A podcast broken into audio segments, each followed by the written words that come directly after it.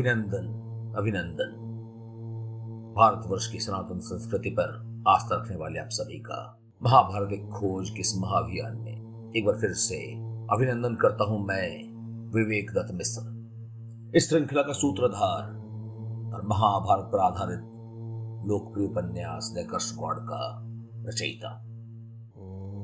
जैसा आप जानते ही हैं, इस श्रृंखला का उद्देश्य है उस काल की संस्कृति पर प्रकाश डालना जहाँ से हमें गीता का उपदेश मिला और विश्व को उसका आज तक का सबसे बड़ा साहित्यिक धरोहर मिला। कुछ लोग भूलवश इस महागाथा को मिथक मान बैठते हैं। हाँ भूलवश, क्योंकि वो भूल ही जाते हैं कि इसी काल में इतिहास का पहला साम्राज्य स्थापित हुआ था और जिसके सम्राट भरत के नाम पर हमारे देश का नाम पड़ा। भरत की संतानें, यानी भारत। और महाभारत बनने से पहले ये जयगा था भारत के नाम से भी प्रसिद्ध थी। इसे आप समझ ही सकते हैं भारत और महाभारत के गहरे संबंध को।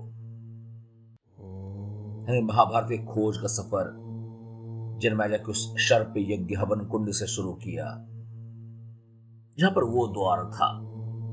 जो पहुँचता था सम्राट भरत के उस निर्णय पर, जो साम्राज्य और गणराज्य दोनों की जन्मस्थली थी। और वहाँ से हम पहुँचे राजा प्रषद के निर्णय पर, जो आधार स्तंभ बना उत्तराधिकार के नैतिकता का। और फिर हमने चर्चा की भीष्म प्रतिज्ञा पर, काशी स्वयंवर पर। कुरुक्षेत्र के उस प्रथम युद्ध पर जहाँ बीज पड़ा था, इतिहास के सबसे बड़े महायुद्ध का। और कारण? कारण, इसी महान वर्ष में जन्म हुआ था आँखों और चरकर के अंधे धृत राष्ट्र का, और उसे कुल घाती पुत्र दुर्योधन का।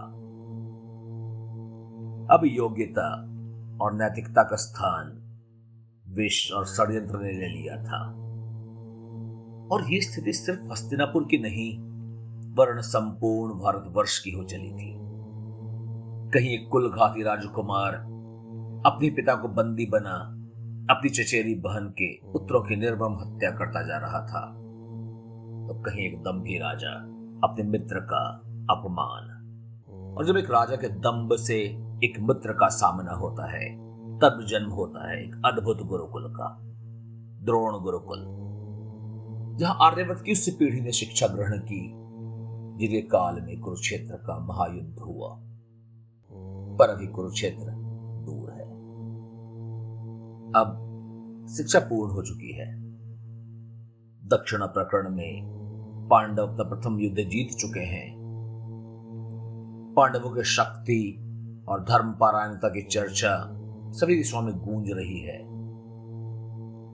और अपने सलाहकारों यानी दुशासन, शकुनी, और कर्ण से सलाह कर दुर्योधन पहुँचता है अपने पिता धृतराष्ट्र के पास।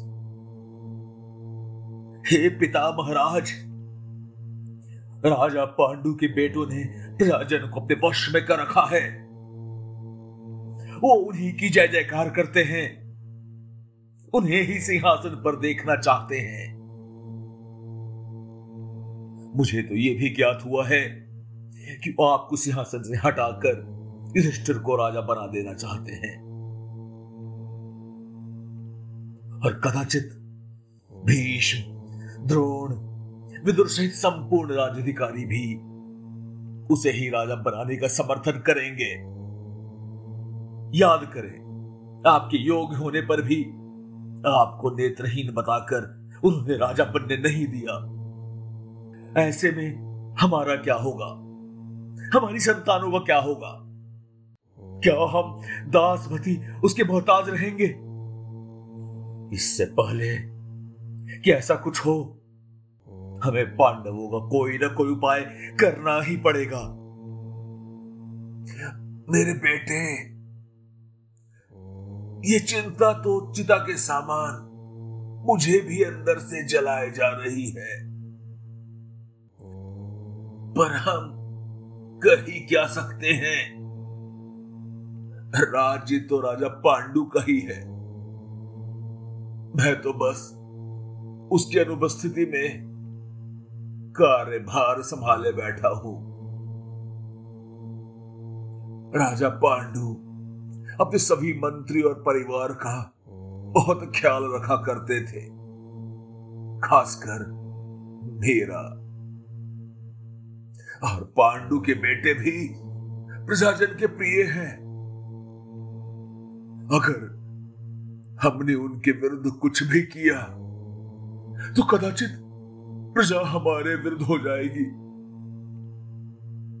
यदि हम उन्हें निष्कासित करने का प्रयत्न करेंगे तो क्या पता वो हमारा वध ही ना कर दे। उन्हें निष्कासित करने का विचार तो मेरे मन में भी उठा था। पर ये इतना नीच विचार था कि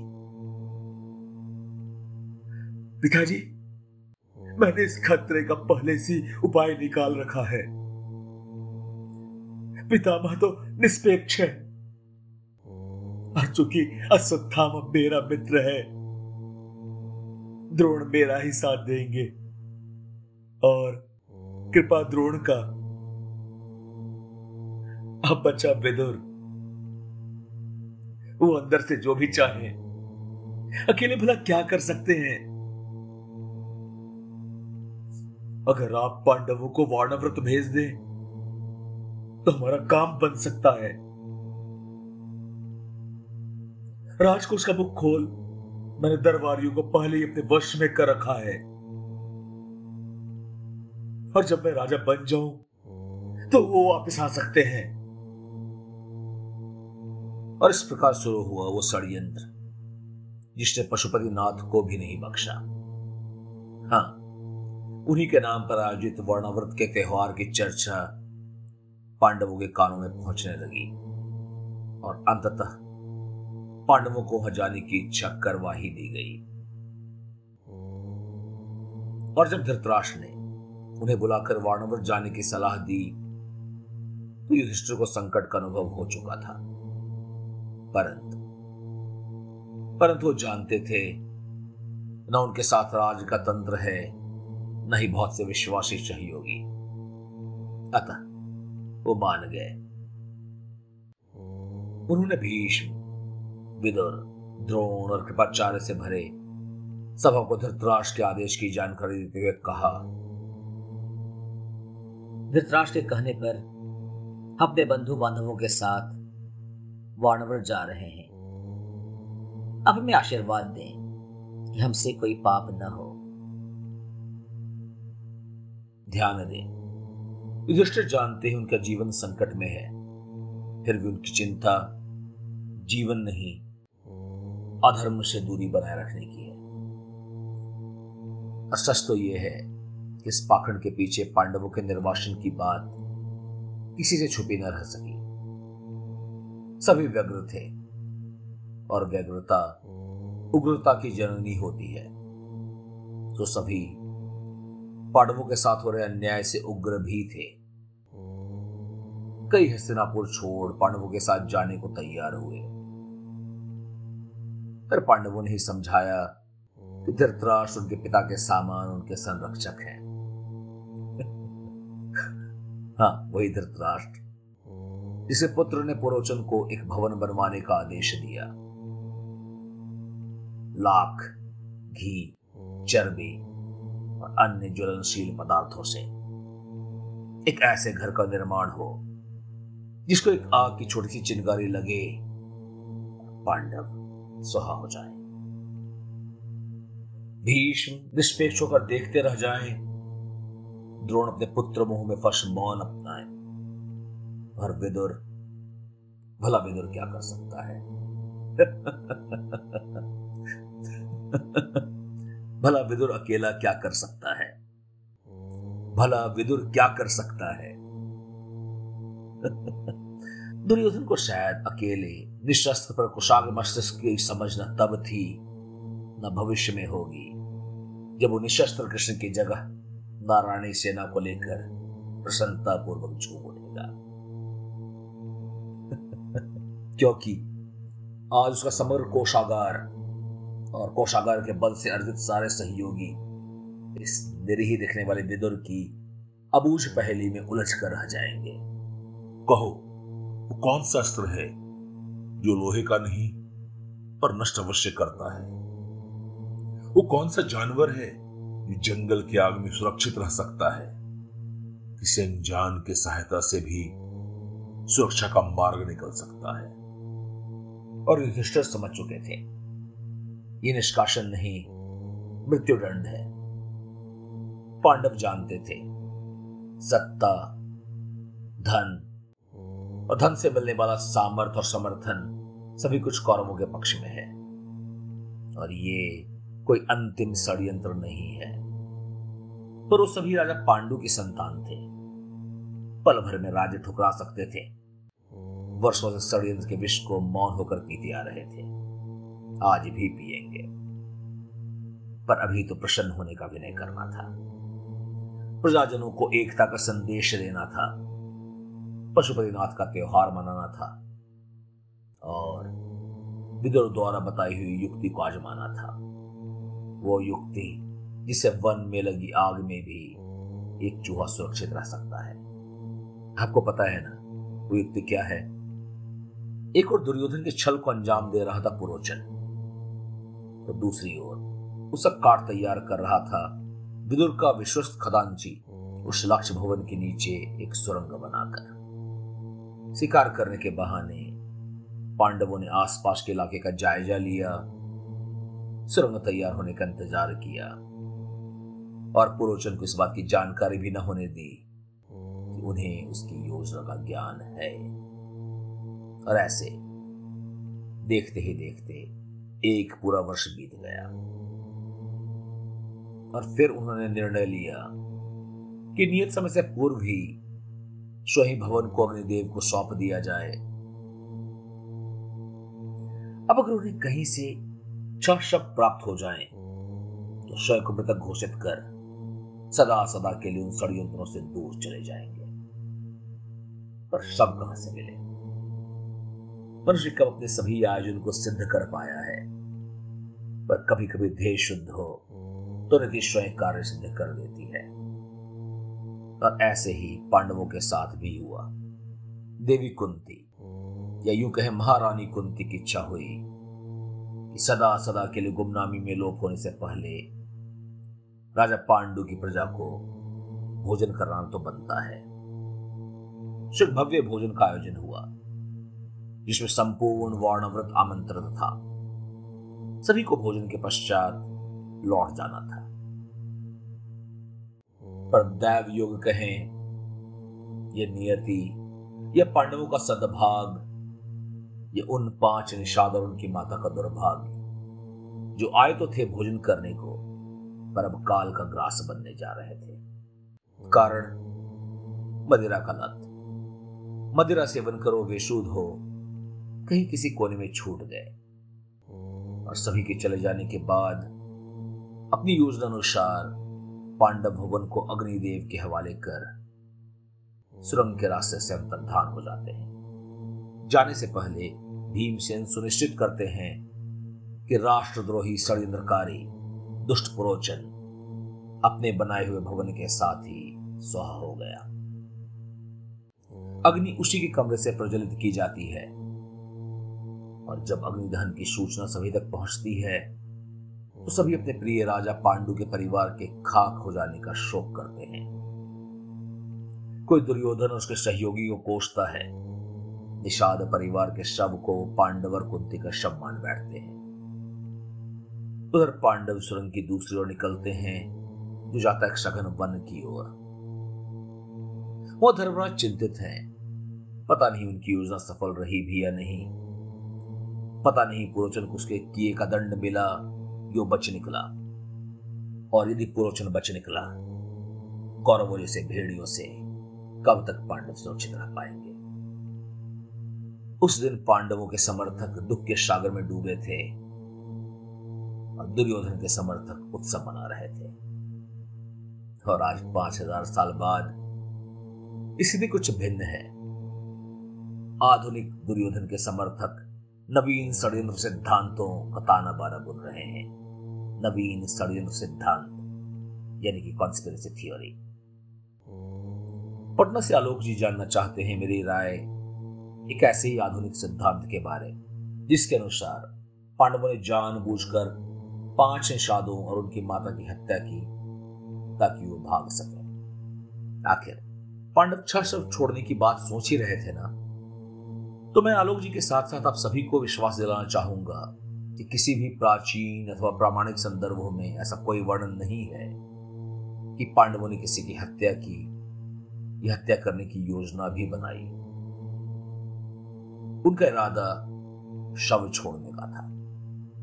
प्रमाणिक संदर्भों में यह भी स्पष्ट वर्णन है कि संयोगवश ही निषाद मदिरा पाकर अपनी चेतना खो बैठे। नियति के वश में आकर वास्तविक योजना के अनुसार उन्हें वापस लौट जाना था। आपको नहीं लगता कि कोई मूर्ख ही नियति के भरोसे पर अपनी योजना बनाएगा कि शायद कोई छह व्यक्ति आकर मदिरा पीकर सुध बुध खो दे और और यदि संदर्भ समीक्षा भी की जाए तो स्पष्ट होता है कि पांडवों को ज्ञात ही नहीं था कि निषाद परिवार लाक्षागृह में था। जयकुर स्पष्ट वर्णन है कि भीमसेन ने निश्चित किया कि पुरोचन अग्नि में सुहा हो जाए। उन्होंने निषादों के लिए ऐसा कुछ भी निश्चित नहीं किया। क्यों? क्या उनकी मृत्यु, उनकी योजना के निश्चय अधिक महत्वपूर्ण नहीं थी? बाद में युधिष्ठिर चिंतित थे। पता नहीं, पुरोचन मरा या नहीं। पर ऐसा उन्होंने कुछ भी निषादों के लिए नहीं सोचा। इस घटना के बाद किसी ने भी पांडवों पर निषादों की मृत्यु का आरोप नहीं लगाया। न कृष्ण ने, न व्यास ने, न दुर्योधन ने ही। यहाँ तक कि धृतराष्ट्र भी आगे चलकर कहते हैं कि उनके जानते पांडवों ने कभी भी कोई पाप नहीं किया है। अब दूसरी तरह से समझते हैं। विचार करें, जो पांडव अपने खिलाफ मृत्यु के षड्यंत्र को मुख होकर सहते रहे, जो शांति खोज में शत्रुओं से दूर भागते रहे, जो सर्वशक्तिशाली दिव्यास्त्र के स्वामी होकर भी अपने परम शत्रुओं के जीवन की रक्षा की क्या निर्दोषों का वध करेंगे। ध्यान दिलाता हूँ, कोई संदर्भ नहीं है, कोई साक्ष्य नहीं। सिर्फ़ आज के कुछ लोग मानते हैं इसलिए।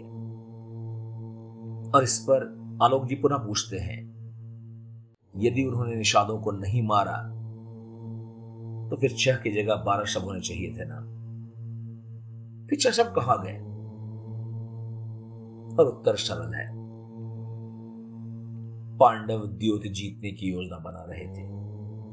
पर वो योजना सफल रहा। यो युद्ध नहीं चाहते थे, पर हमेशा संभव कहाँ होता है जो हम चाहते हैं। और प्राचीन संदर्भों में ऐसा कुछ भी वर्णन नहीं है कि पांडव शब प्राप्त कर पाए। पर यह स्पष्ट अवश्य है कि निषाद नियतिवश वहाँ पहुँचे थे। नियतिवश। पांडवों को उनके होने की कोई जानकारी नहीं थी। बहरहाल, जो भी हो, पांडव पलायन में सफल हुए। सुरंग के पार, अनिश्चित भविष्य की ओर। वहाँ भी शर्पों और दुर्दांत दानवों का बसेरा होगा। वहाँ भी जीवन को हर पल खतरा होगा। बस अंतर इतना होगा कि शर्प और दानवों की पहचान सरल होगी। कोई नाग या राक्षस मनुष्य रूप में ना घूम रहा होगा। मनुष्य समाज के पाखंड की जगह वन का सरल सा नियम होगा। और पांडव, जिनका जन्म ही वन में हुआ था, उनके लिए तो मानो ये घर वापसी होगी पर लंबे समय के लिए नहीं। संन्यास और शांति उनकी नियति थी ही नहीं। उनकी नियति तो थी युद्ध और धर्म स्थापना। अनेक दानव मारे जाएँगे। गंधर्वों के गर्व का भी मर्दन होगा और फिर पांडव प्रकट होंगे एक महान स्वयंवर के अवसर पर। पर अभी इसमें समय है और इसलिए यहाँ पर मैं लेने जा रहा हूँ एक लघु अवकाश ए शॉर्ट ब्रेक। और यहाँ पर हम सीज़न वन यानी कि प्रथम चरण पर विराम लगाते हैं। दूसरे सीज़न या दूसरे चरण के साथ शीघ्र उपस्थित होऊँगा। जिसकी जानकारी आप टेलीग्राम इंस्टाग्राम ये मेरे मुख्य पता Vivek dot V N C dot I N slash M पर प्राप्त कर पाएँगे। तो सुनते रहें, सुनाते रहें, जुड़े रहें, जोड़ते रहें श्रुति स्मृति को बढ़ाते रहें और इंतज़ार करें। हम शीघ्र वापस आएँगे। महादेव शिव आप सभी का कल्याण करें। ओम नमः शिवाय।